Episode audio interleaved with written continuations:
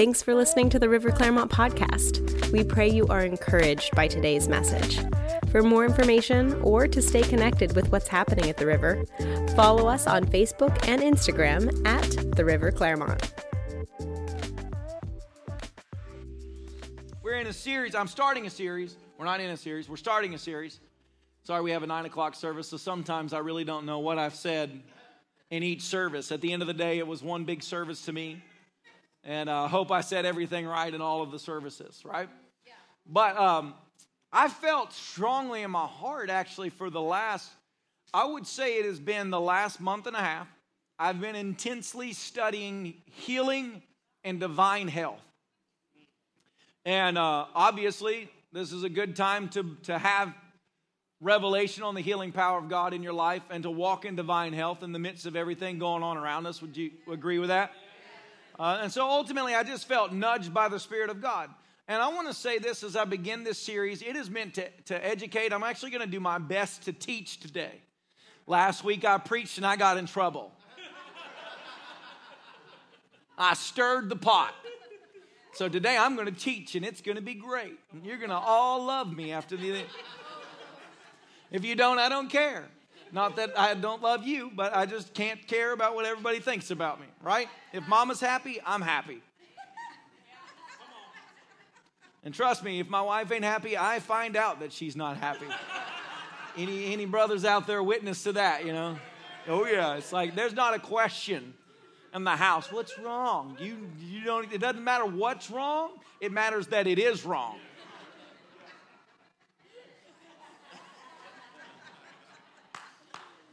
So, uh, we're going to do a series on healing and divine health. Let's educate ourselves. Let's grow. You, you ready to grow in the things of the Lord, grow in revelation? And ultimately, I would say this if we went around this room right now and we took a microphone and we asked people how many people have encountered supernatural things of healing and miracles, raise your hand if you, you've witnessed that in your body or in your life. Look at that. So just look around, keep your hands, put them up real high. There are many people that can testify that God is supernaturally healing today, not 2,000 years ago, today. Are you with me? Now put your hands down. How many people could, could say that you've actually seen a believer that got sick and they didn't get healed and it was quite sad to see? Raise your hand.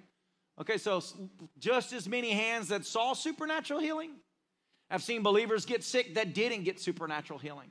So if we go just on experience alone, and just say, well, it seems like it's a 50 50 chance with God, then you're never going to walk in the realm of faith you're called to walk in in the area of supernatural healing.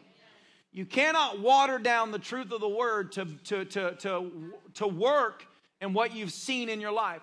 And if there's ever a breakdown, and understand I say this with all humility and not to pick on anybody, but if there is ever a breakdown in healing in your life, you cannot blame God for that. You cannot say the Lord failed you. You cannot say that God, I did everything I was supposed to do and God didn't do his part.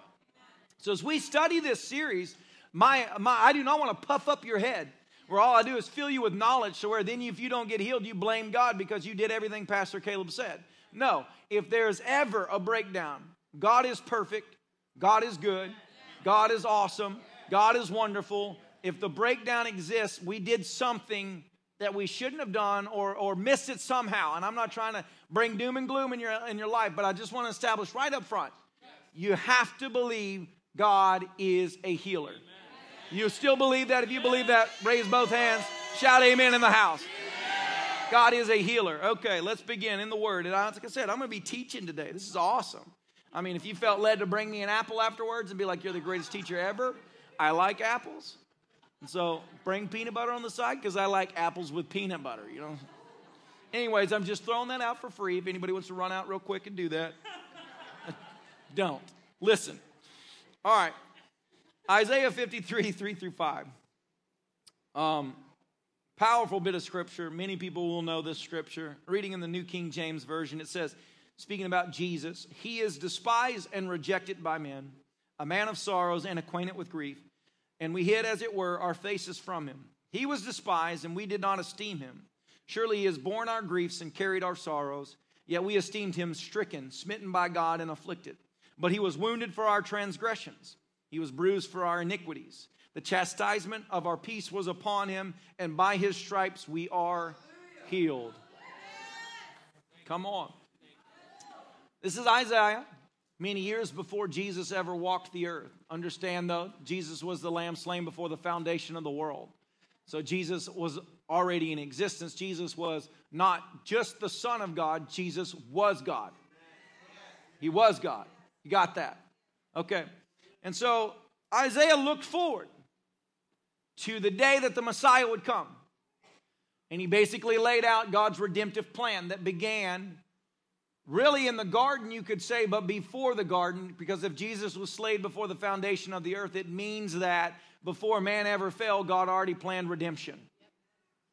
But it began many years before Isaiah prophesied about the coming of the Messiah, who basically we understand through Scripture, salvation and healing were delivered together as one package deal. And we're going to be breaking that down today. The title of my message is Faith to Receive. It's so important to realize that you have an obligation to God to believe, agree, and receive the things from heaven in your life. Genesis 3 14 through 15 says, The Lord said to the serpent, Understand this is not a snake, this is the devil. Okay, so every time you see a snake, people are like, I hate snakes, they're the devil. I also do not like snakes, so I bought a snake to face my fear. True story. To feed it, I would layer myself with welding gloves up to here, a pair of tongs this long, and I would stick the mouse in there and it would strike, and I'd be like, ah! But I faced that fear until I could grab that snake, reach him out, pull him around, hold him, put him down, drop a thing with my bare hands into his mouth. And so sometimes you just got to face your fears. But this is not a snake, this is the devil. God did not curse a rattlesnake because the rattlesnake lied. This is the devil.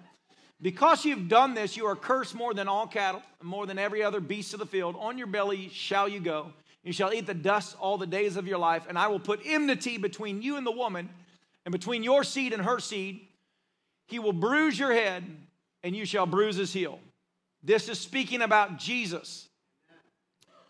And so, once again, we understand Isaiah prophesied about Jesus coming, and when Jesus came, healing and salvation would come. When mankind fell in the garden, it's important for you to understand that man was not made for sickness. We were not made for disease. We were not made to struggle in any way whatsoever. We were not even made to die. When man was made in the image of God, death was not a part of our story. We would live forever for the glory of the Lord. We are a created being in the image of our Father, where the breath of creation was breathed on the inside of us. So, on the inside of you, in your lungs, is the breath of creation in the inside of you. That is why what you say carries power. Unlike the dog, unlike the cow, you have the breath of Christ Jesus on the inside of you. When you speak things out, it has the same creative power that was spoken and breathed on the inside of you. Do you believe it? Shout amen. So we understand man fell. When man fell, sickness came, disease came, because sickness is a byproduct of sin. That where sin exists, death, the wages of sin is death. The gift of God is eternal life through Jesus Christ our Lord that the reason why there's pain, the reason why there's struggling, the reason why there's suffering in the world today is not proof that God is not good. It is proof that sin is running rampant in the world today. And wherever sin is let, uh, let able to run rampant, sickness follows, poverty follows, weakness follows, all sorts of oppression follows sin. So, the reason why your body ever gets sick is because you were born with a sin nature, and through the redemptive power of Jesus Christ are you transformed. Are you with me so far? So, God had a plan all the way back before man fell to redeem mankind, not just to get us into heaven, but to redeem us to what He had made us to be to begin with. To walk in the supernatural divine health that God had made us to walk in. Do you believe that? All right, Matthew 8, 16 through 17. When evening had come, they brought to him many who were demon possessed. And he cast out the spirits with a word and healed all who were sick, that it might be fulfilled which was spoken by the Isaiah the prophet, saying, He himself took our infirmities and he bore our sicknesses. Matthew, in the Gospel of Matthew, is, is, is quoting the book of Isaiah concerning what Jesus himself did, referring directly to Jesus Christ. He came, they brought many that were demon possessed unto him. He cast out the devil and he healed all that were sick, so that it might be established which was spoken. He took our infirmities, he bore our sicknesses. Jesus took it all. Now, I want to highlight something to you here. It says there, he healed all that were oppressed of the devil. Now, did Jesus always heal everybody everywhere he went? No, there's actually scripture that says, and even in his own hometown, he didn't heal or do any great miracles because of their unbelief and their dishonor. Now, I think it's important to, to classify something that I feel about God that the reason why God doesn't go around and heal everybody all the time is because God is looking for faith filled people that will believe before they ever see. Now, it isn't because God is a mean God, it's because God is not in debt to any man and does not owe you proof. He doesn't heal to prove things, He heals because He's good. He heals because that's who He is. But when you come and you're like, God, prove yourself in this, God is not debted to you to prove anything. Who are you to come to the Lord and say, You owe me an explanation, God? Who are you to go to the Lord and say, Explain yourself, prove yourself, and then I'll follow you? That's not how you approach the creator of heaven and earth that made all the seen world through the spoken word. You go to God humbly, bowing down in faith, saying, I believe it whether I see it or not. You said that's who you are. It is who you are. You are not a man that you should lie. I believe it. Do you believe it? Shout amen. Listen, even when you read about Jesus, he went into the pool of Bethesda, and all these sick people are there. Yet he only picked one man out of the entire group to be healed. The one man. Everybody else sat there sick. One person got supernaturally healed. Jesus went daily into the, the, the, the temple that you read just a few chapters into Acts where Peter and John went there and there was a man laid there daily at the feet of the temple that Jesus had went into days previous to this. So he was definitely there when Jesus went in. But Jesus didn't heal the man.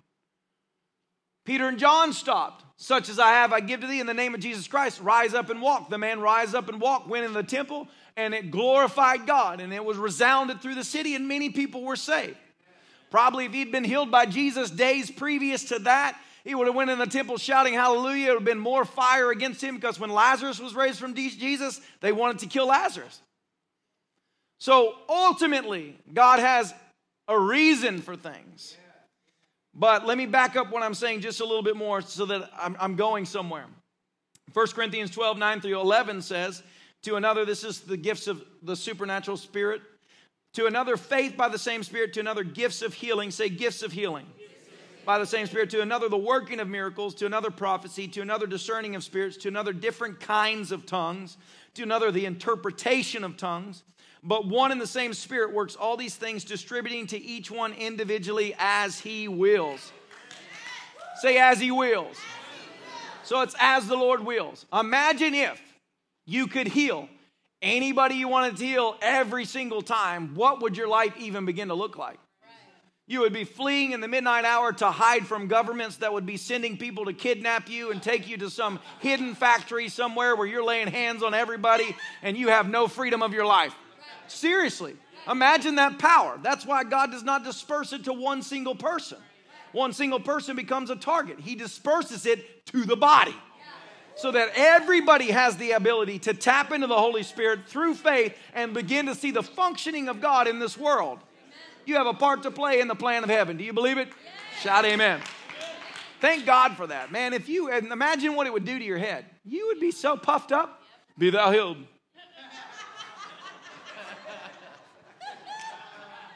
it would destroy you. You would get them healed, but you would go to hell. And God is so good, He doesn't want to send you to hell. He's so good, He made a way for you to get to heaven. And he gives his spirit unto you to show forth the goodness of God in this generation, and because ultimately it is the redemptive plan of God. He takes sickness out of your life because sickness was never meant to be a part of your life. If you believe it, say amen. Think about it this way in the Old Testament, there's a story about Naaman the leper. And when Na- the Naaman the leper got sick with leprosy, he was a man of great wealth, great esteem, great power. He was a general. He couldn't get healed, though, because wealth and all the things of this world cannot bring you what God can give you. And so he heard about a man of God. He heard about the prophet Elijah. He sought him out. And Elijah said to him, Go and dip seven times in the river Jordan. It offended Naaman. But nonetheless, he did it anyways. And when he dipped seven times, he was healed. He came back to the prophet and said, Let me give you silver, let me give you gold, let me give you clothes, let me bestow gifts upon you. The prophet said, No. Why did he say no? Because he knew it was God that healed you, not me. So I'm not going to receive, I'm not going to profit from the things of God. The moment you get your heart so far gone that you want to profit from what God can do, there's a heart check that needs to happen. You're in dangerous ground when you're sitting there telling people for a $1,000 I'll prophesy over you. Your word can go to hell with you, is what it comes down to. The gifts of God are not for money, they cannot be bought. It is as the Spirit wills, and God is not a one that is subject to bribery. Thank God for that. Hallelujah. So even when they bribed the prophet to curse Israel, he would get up and he would bless Israel and be like, What's going on? I can't curse them. And so Gehazi, the servant, now he's like, a little silver and gold would be nice. Been serving this man of God for many years. I've got him a glass of water. Nothing happens. So he sought out Naaman. He says, Look, my master says, I can take the silver, I can take the gold. He, he does want some. So he bestows it all upon him. He goes and he hides it and goes before Elijah. Now, the question is, how dumb can you get? To where you're going to do that while serving the prophet of God. I'll answer the question. The que- it's easy if you read and you think about the reality of Elijah, I believe Elijah's, the Bible, I want to say, uh, has 16 miracles that are equated to Elijah. I could be wrong. It might be eight, it might be 16. Is it eight? It's 16 to Elisha. So, eight miracles scripture talks about concerning Elijah. Gehazi served him every day, in and out. So, Gehazi saw Elijah as a man. Because in his normal functions, it's not like Elijah was going around knowing everything all of the time. It's as the Spirit willed. So Gehazi, Gehazi thought within himself, I can steal this and Elijah will never know. But God said, Not today. and he revealed it to Elijah. So Elijah said, Where were you? I saw you run up to the chariot.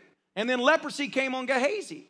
Ultimately, it's just proof, once again, that all the way back to great prophets of, renown in the Old Testament, it still was as the Spirit willed. To where Gehazi thought, I can get away with this. But he did not get away with it because God held him in check. So God moves and he decides how and when to move based upon his own sovereign will. But God looks for an environment or conditions to move freely in. Those environments and conditions are humble hearts, truly in faith, not telling God He has to do something for them, but humbly laying before the Lord in faith because faith is ultimately what moves God to act on behalf of mankind. Say faith. Faith. faith. The Bible says without faith, it is impossible to please God. So you're not going to ever see the Lord do something to prove to wicked people he is powerful, you're going to see God look at people that are humble, full of faith, bowed before him, and God says, I will breathe upon that group. And I will pour my spirit upon them afresh. And I'll do what I said I would do because you believe in what I say I can do. Faith. So say faith. The reason why I want to highlight this to begin this entire series is I, I know that people get in their minds if I could just get in a healing service where this great man of God is, he will lay hands on me and then I will be made whole. As if to say it takes one special person that has a special anointing, that had fasted 40 days in a cavern somewhere, and an angel of the Lord touched his tongue. And then after that, every time he speaks, it's like butter flowing and people are healed. What that does is it takes all responsibility from you away so you can be what you want, do what you want, say what you want, but put all responsibility on someone else. You think God's gonna honor that?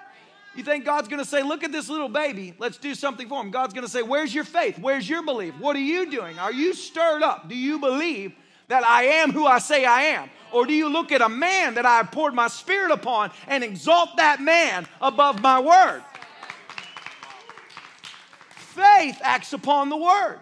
So, whether there's a great moment or a great atmosphere or there's not a good atmosphere, you're not moved by the atmosphere. You're moved by the Word of God that is the plumb line of your life. Why does it matter? It matters because you can praise God when it's all good, but when you get a negative word and it doesn't feel like a good atmosphere, do you quit and give up right there because it doesn't feel like an atmosphere of faith? Or do you stay in faith and say, God, I, you are who you say you are? You do what you say you do. I believe now, just as I believed when I didn't get challenged.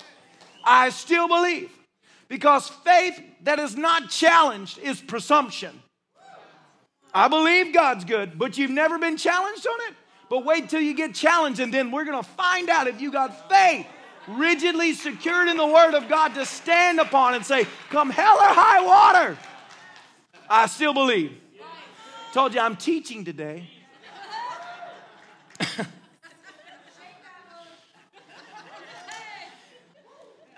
God decides when and where his supernatural healing power will flow. First or Second Corinthians 5:21. For he made him who knew no sin to be sin for us, that we might become the righteousness of God in him. Now, in salvation's plan, the way you're saved is he became sin for you. There was a debt owed for your sin. That debt was death. That was eternal judgment in hell. Someone had to stand in your place. He chose to be that person to stand for you so that your sin no longer has a price tag on it. It has been paid for. You have been made free by the blood of the Lamb. Amen. Salvation. Now, in that, what happens is by faith, you have to have faith to believe in salvation, right? And so by faith, you believe that, you received it. And what happens when you truly get saved, you become a brand new creation. What that means is the way you once thought, you're not thinking anymore. Who can testify to this? Addictions you once had are no longer a part of your story. Things that thought, thought processes, depression, oppression, all these things that came against you and warred at your soul and your spirit, man, is broken by the shed blood of Jesus Christ, and you became brand new. If that's you, shout amen.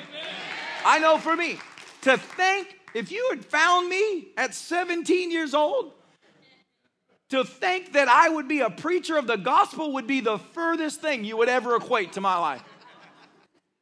I mean, it's only by the grace of God and through faith in Jesus Christ that I stand here totally made brand new. I don't think the same, I don't walk the same, I don't act the same. And if God can take your spirit and your soul where man has no power to go and make it brand new, then why would you ever think he can't take a physical body, which is lesser, and make it brand new? The same faith it takes to believe in salvation is the same. In fact, it's even lesser faith to believe. If he can restore my soul, if he can put a brand new spirit within me, if he can eradicate my debt, he can definitely heal this body.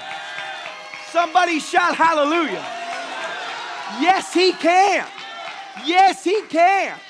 Almost like, won't he do it? Yeah, he will.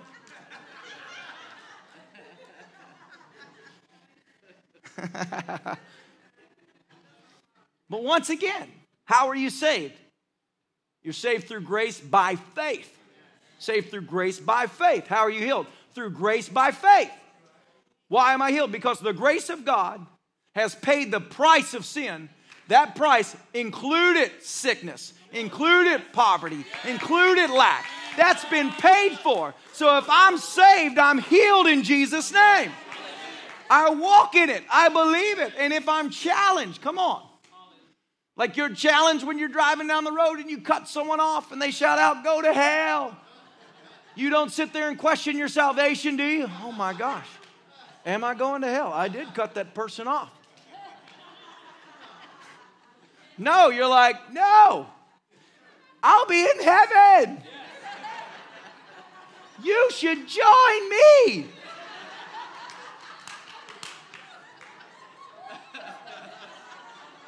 So if you don't question salvation when someone tells you to go to hell, then don't question healing when something comes in your body to tell you it's not real. You say, No, this is a lie from hell. In the mighty name of Jesus Christ, the same faith to be saved is the same faith to be healed. I am healed of the Lord. Come on, somebody. We got Chaplain Bob here. He died two years ago. Died. He was supposed to preach Sunday morning. I get a call Saturday. He's dead. And his wife's like, I'm praying. He's alive. That's the God that we serve. I love those guys. Come on. On your way out, rub up against them so some of that gets on you. Jesus. Jesus.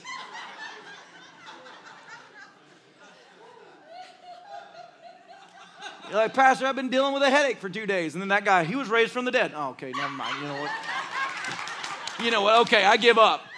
I give up. My symptoms are not that big. Sorry.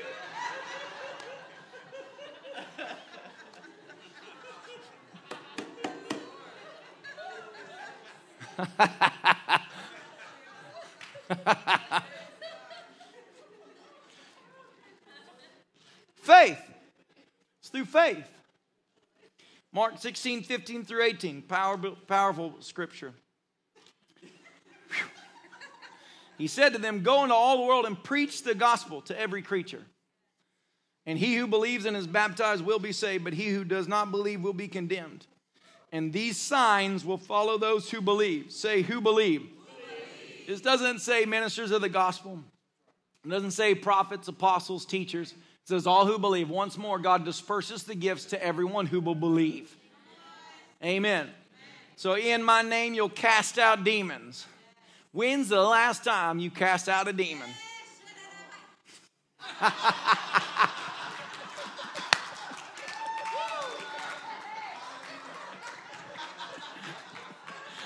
Woo!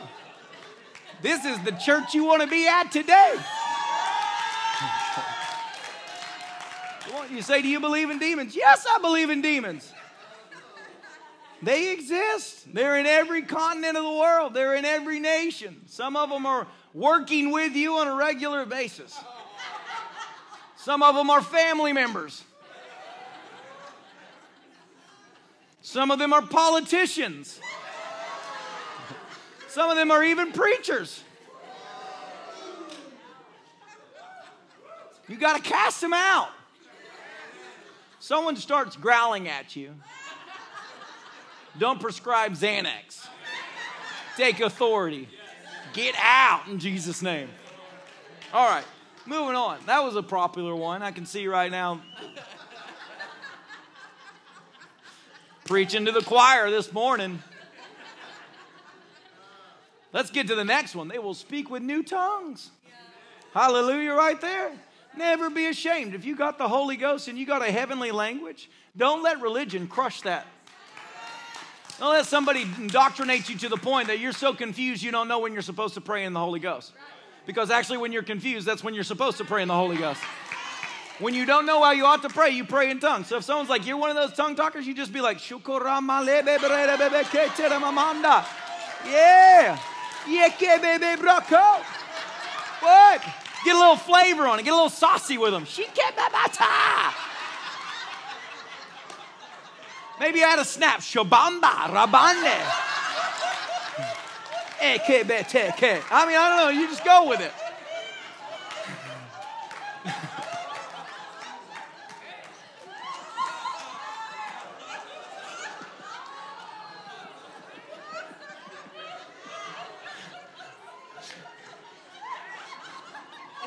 I'm totally seeing like a movie trailer right now. Step up, Holy Ghost style. Yeah, bata, ba, braka, bata, ramana.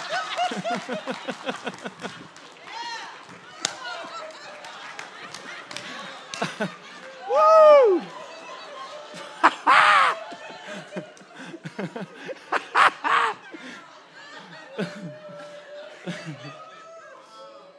Jesus. In fact, you know what? We're talking about faith. The Bible says you build yourself up on your most holy faith, praying in the Holy Ghost. So pray in the Holy Ghost so that you have great faith, so that when you need great faith, you have great faith. Amen. The Bible says in Ephesians, uh, pray earn or continuously in the Spirit. Pray at all times in the Spirit. Pray in the Holy Ghost. These signs follow those who believe. They take up serpents. Don't go out and test this. Don't go out and try and find a coral snake tonight just to say, look, Pastor, see, I don't want to see that video. Same faith it takes to pick one up, it takes to say, I will never cross paths with that coral snake in Jesus' name. If he does, I bind that devil in hell. No. What it means is if you drink anything deadly, it will not hurt you. What he's actually saying is divine protection that even when there is a plot or a plan to harm you, he's saying, This will follow you. If you believe me, you will not be harmed. You will be sustained. You will be protected. You will be healed. I am with you, says the Lord. And if I am with you, who can be against you? Hallelujah for that. In the midst of everything that comes against this world, a believer has a confidence to know, you know what? It doesn't matter the plan or the attack. Not only am I promised protection, I'm promised to be in his presence and to thrive no matter what comes against me. Lastly, if you lay hands on the sick, they will recover. Now, why in the world did God establish the laying on of hands? Because it is the most simplest form of agreement you could ever find. It takes both parties to agree with this moment right now. I'm going to lay hands on you and I'm going to pray for you. And that party's got to say, I'm going to believe with you that when you lay hands on me, something's going to happen in this moment. What does the Bible say? If two or more on earth come in agreement as touching anything, it shall be established or done in heaven. Healing is an agreement. It's an agreement. I'm agreeing that God is going to heal me. I'm agreeing with His word. I'm believing in His promises. I'm receiving by faith. Everything God has made available to me by the shed blood of Jesus Christ and the sacrificial lamb. Healing is mine lay hands on me and I'm going to receive it. It's a point of contact to say, in that moment, my faith is released and I will be made whole. Faith. It's faith. Faith is a part of our daily lives. The Bible says the just shall live by faith. So you have to have faith for any part of the Bible. Like I already established, you have to have faith for, to be saved. Otherwise, you're just walking around shouting Jesus, but you ain't really saved. You have to have faith that you are made brand new. You have to have faith in these things. Mark 5 30 through 34. Another bit of famous scripture, continuing on. Faith that receives, I'm speaking about today. We're talking about supernatural healing.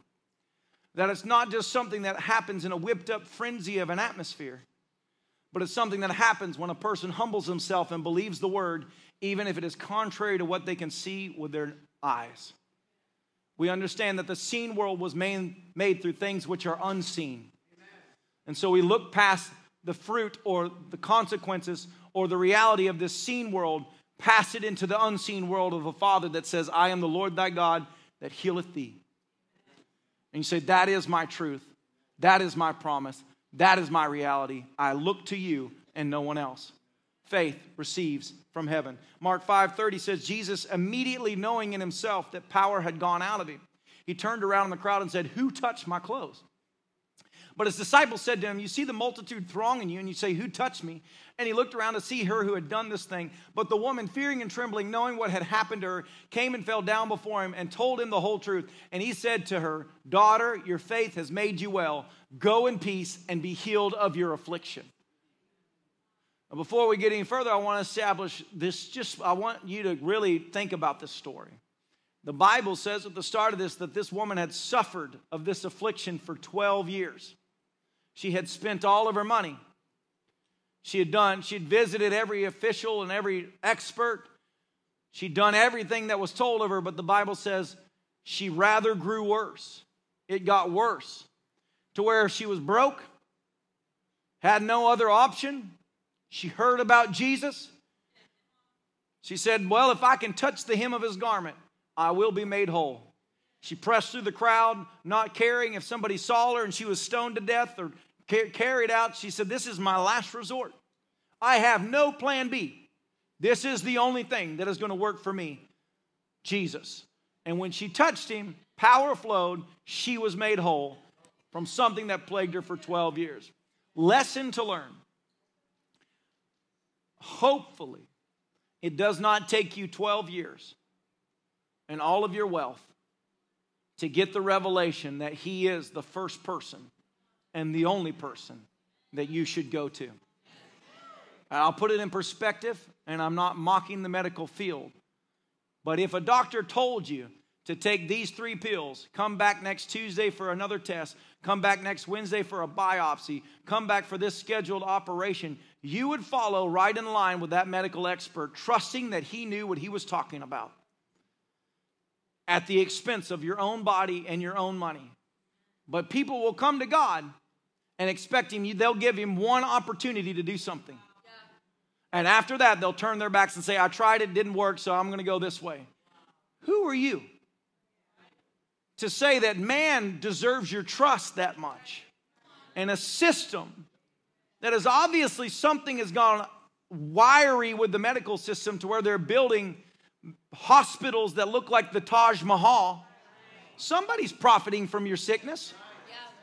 God never said, Come to me and give me a thousand dollars and I will make you whole. He just said, By my stripes.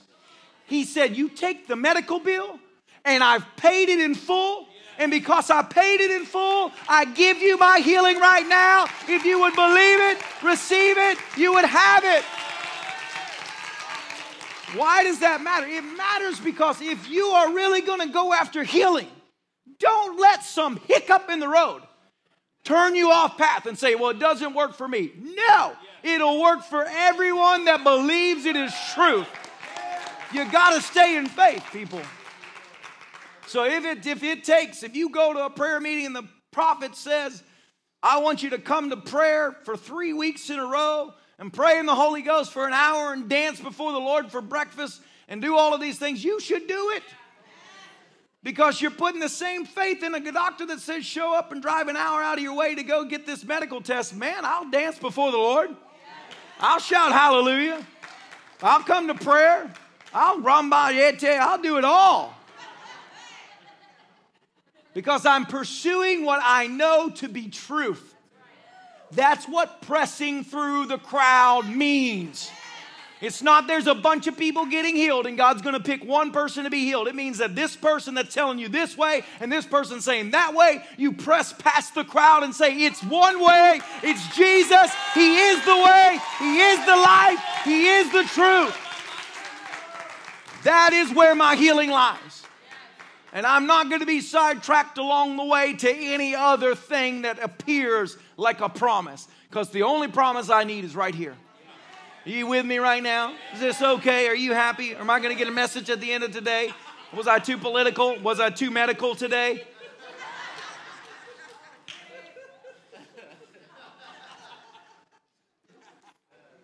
I'm just having fun. I'm actually very happy. And it didn't bother me when they said that. I actually loved them. I was not upset.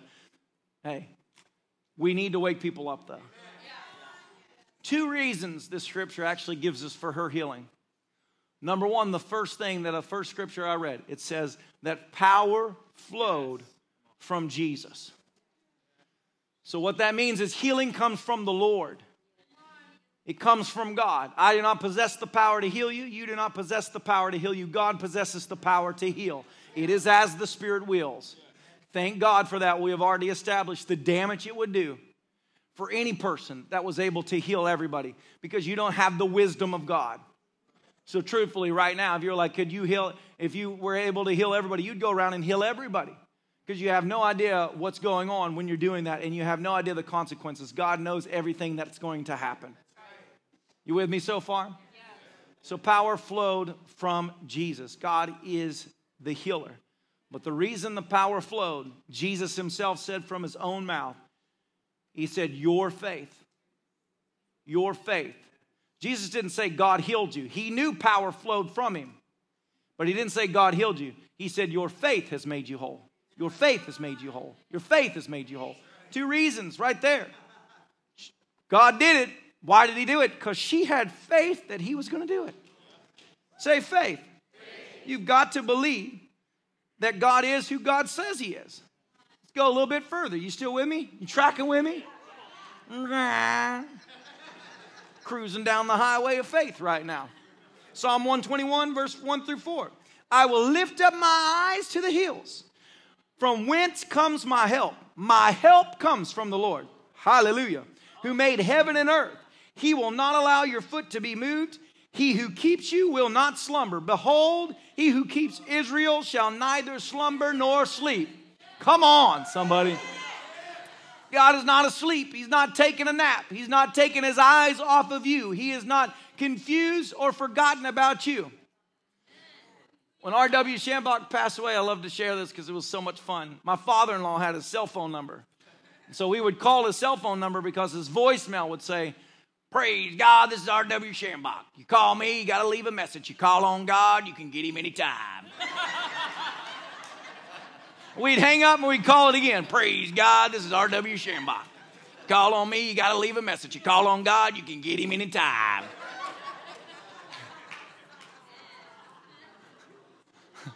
it's like the best voicemail ever. He's already in heaven and he's still preaching just through his voicemail.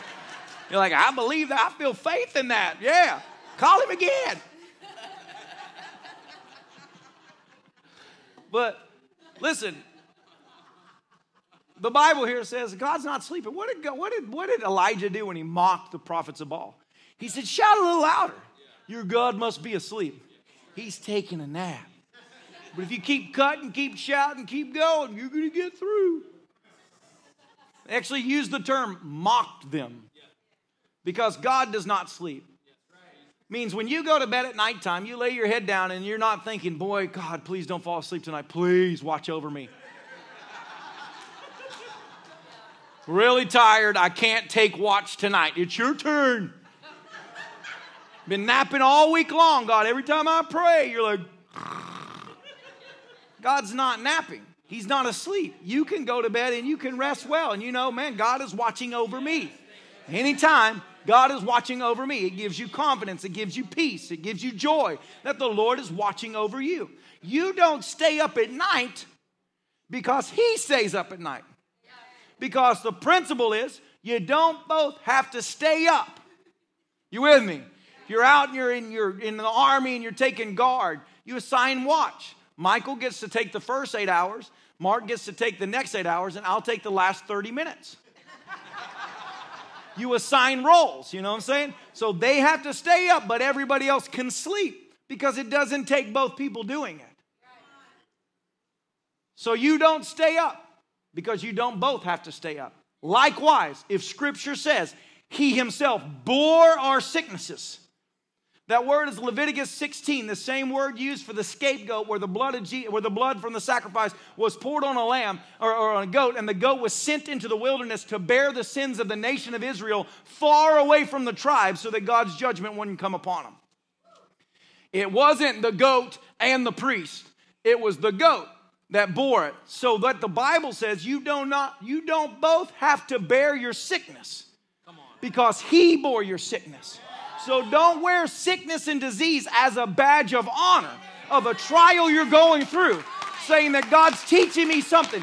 You say, No, He bore this. The only lesson I need to know is He has taken it from my life. I don't have to bear what He has already borne on His body. Shout hallelujah. Come on, somebody. He bore it for you. He carried it away. Stop running after it to grab it and bring it back. David Oyedepo once said, People come to God and say, Lord, help me with this. And he says, What they don't realize is they're telling God, Lord, take me back up to heaven so I can pick up my problems and bring them back to earth. Because God has already dealt with the issue and it is already done. If you believe it, shout amen. You say, Well, what happens when there are symptoms? Symptoms come and go. Truth is eternal. Stand on the word, command the symptoms to go. He bore them in his body. You get on down the road. You take your ugly goat self out of my life. I believe in healing. Do you believe in healing? Shout amen. Now, when and where are you healed? When do you get healed? You say, man, I've been needing healing in my body. When will my healing come? Such a good question. The answer is that at Calvary, your sin and your sickness was exchanged for salvation and healing. So, 2,000 years ago is when you were healed. 2,000 years ago, when Jesus stood on Calvary's cross and became a curse for you and hung on that tree, everything that could come against your physical body was nailed on that cross with him. The Bible says he made a public spectacle over the enemy and he triumphed over him once and for all. Jesus said, Rejoice because I have overcome this world, and this is the faith that overcomes. The faith that Jesus finished the work on the cross. If you believe it, say amen. amen. Now, how does that apply? Because you say, Today I'm sick. I was thinking about that. I thought, God, how does it make sense? 2,000 years ago, I'm healed, but today I have a headache. And it popped in my spirit that I hope this is a good parable. There's a holiday called Juneteenth that is the celebration of the realization of freedom from slavery that was announced in Texas in 1865 where people began to celebrate that slaves are no longer property of other people, that freedom belongs to all men, based upon the Emancipation Proclamation signed two and a half years previous in 1862. How does that work? Because the word or the news hadn't carried to those that needed it yet. But the moment they knew they had a legal right, that I am now free, the same power that was signed two and a half years ago became evident in their life that day. That's what they celebrate. The day it became a reality to them. Today is the day that it becomes a reality to you. Thank you, Jesus. It's bought, it's paid for. So you have a legal right to health, you have a legal right to healing. And if the enemy tries to infect your body, you understand he is illegally operating. Think about that right there. Come on. So if I walked up in your house and you didn't know me and I put on a ski mask and I kick in your door and I run in there and I make a PB and J and I run in and I grab your earrings and I grab your watch, are you going to say, "Okay, it's all right"?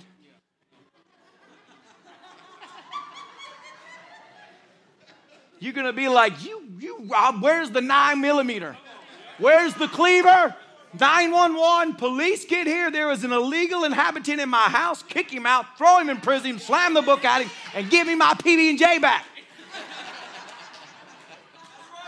That's right, you do. Why? Because you understand he's the one that's in the wrong, not you. He's the one that went where he's not supposed to go. So you have to call it for what it is. When the devil tries to maneuver illegally in your life 2,000 years ago, it has been made illegal for him to touch this body. Somebody shout hallelujah. I feel fire in this place. Woo! I'm, te- I'm teaching today. Calm down. I'm teaching. If you guys would stay calm, I could get through this like a good teacher. Try not to preach, try just to teach.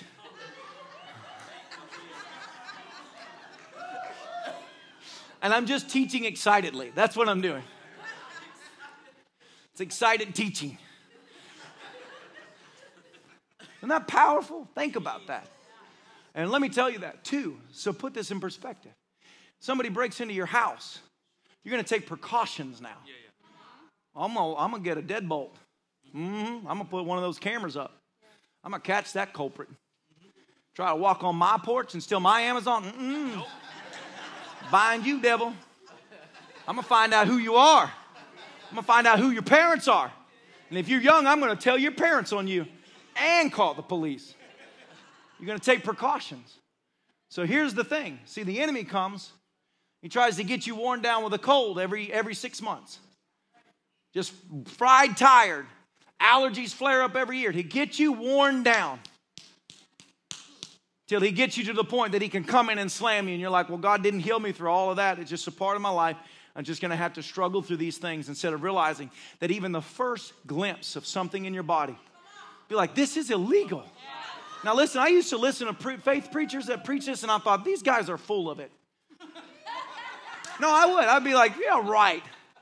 You just sit there and you sneeze once, and you're like, I bind you, and they never sneeze again. I sneeze every time I look at bright lights. I'm like, it's you.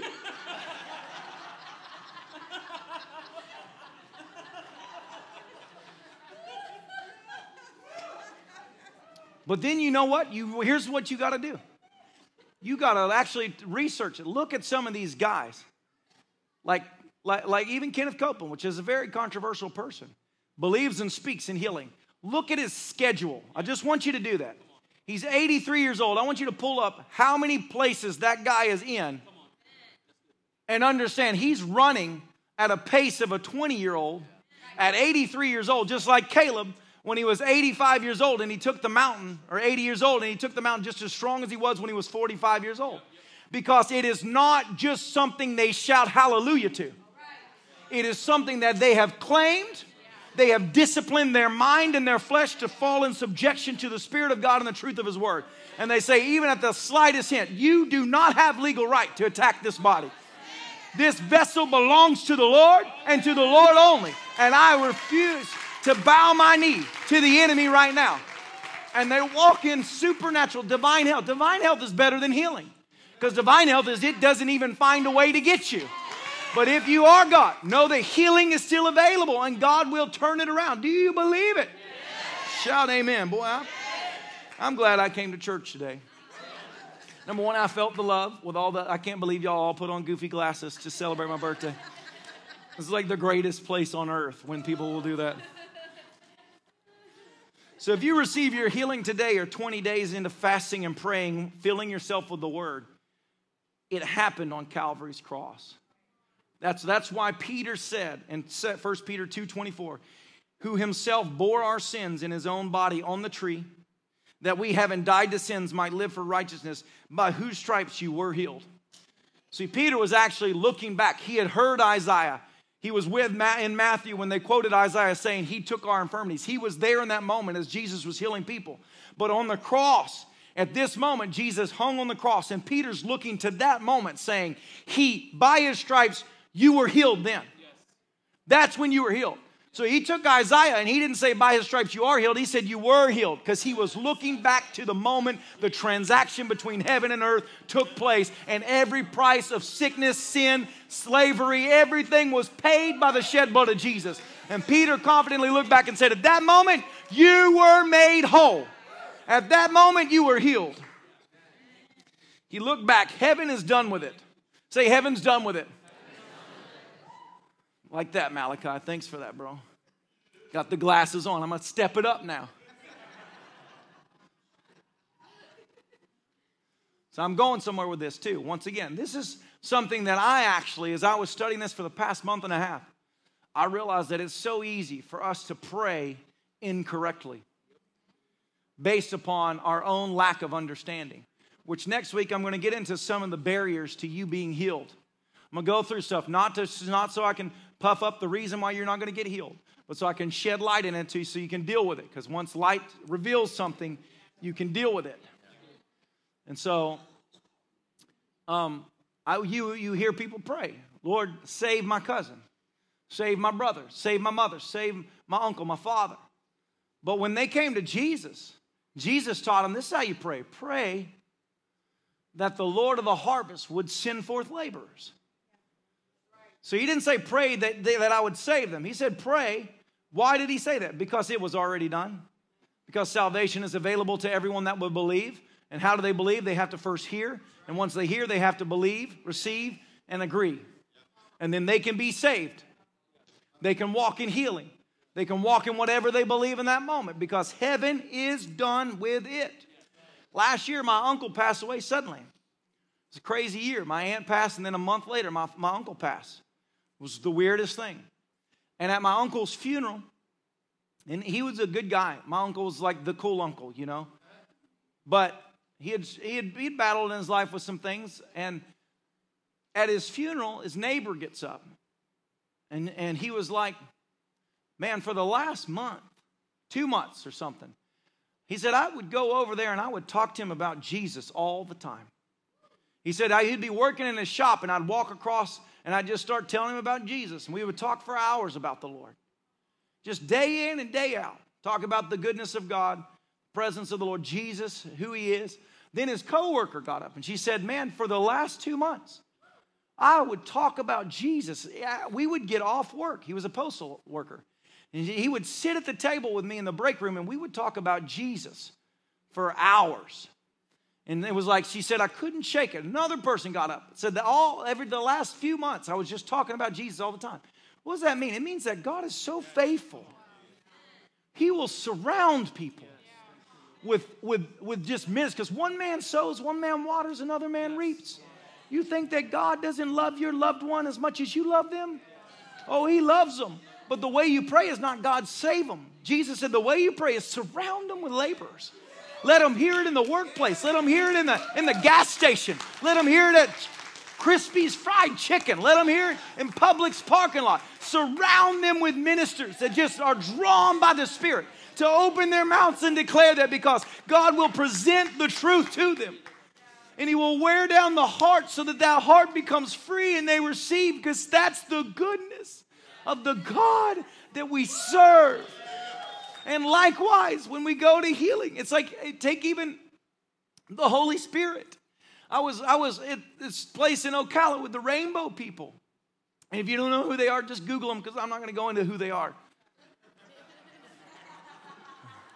Next week, you're going to come in here and be like, Pastor Caleb, I was on this journey all week long. Rainbow, what? Right? But I'm in this camp. It was the Jesus camp of the, of the rainbow people, of a guy that got radically saved, and he felt to, to keep evangelizing that wild community. This guy comes to me and he said, Man, I was traveling the world, and a monk told me that the Lord said that I'm going to strive for many years to be filled with the Holy Spirit.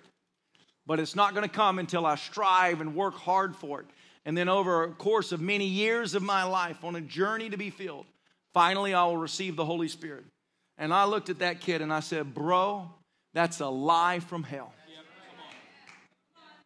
I said, The only thing it takes for you to receive the Holy Spirit is believe, agree, and receive right now. He is the baptizer in the Holy Ghost. He will fill you right here in this moment. All you got to do is lift your hands, bow your heart to the Lord, and say, God, fill me, and then take a step of faith. Why does that matter? Because you have seen it, and I guarantee you've seen it. People that are struggling to be filled with the Holy Spirit, been on a journey for 27 years, and they are convinced, they will say it from their mouths, there's just something different about me. I don't do what other people do. It's like something doesn't work, as if God singled you out and was like, nope, this is the bad apple or the weirdo or the holier than others. So they don't have to go through what everybody else has to go through. What is that? That's a stronghold in the mind. Teaching a person to have a blockage instead of a childlike heart to say, to receive the Holy Spirit, what happens? I believe it, I ask for it, and then I take a step of faith.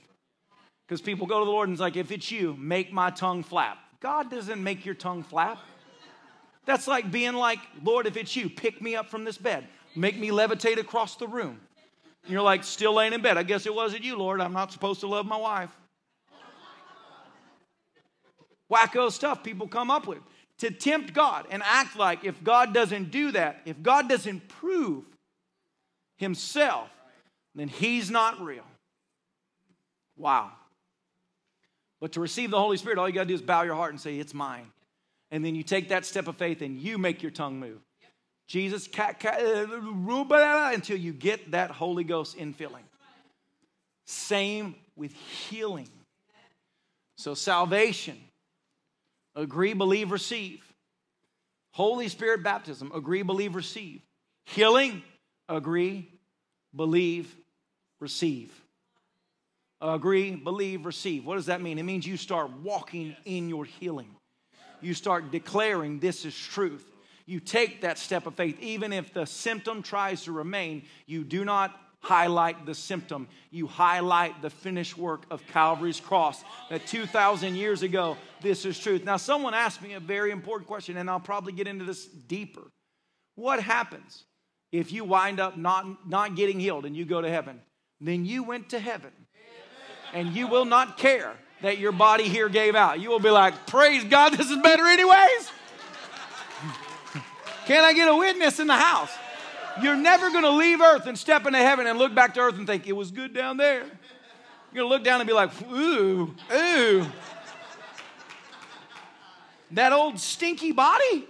Mm-mm, I got my glorified body. So, regardless, to live as Christ, to die as gain. But it doesn't change faith to believe, receive from the Lord. Amen? So, if you are going through something in your body, do not look for 17 other options. Stay focused on the Lord. Grow. Stay in faith. Thanks for listening to the River Clermont podcast. If you'd like to partner with us in seeing lives touched and changed by the love and power of Jesus, you can give online at www.riverclermont.com. Your prayers and financial support are changing lives.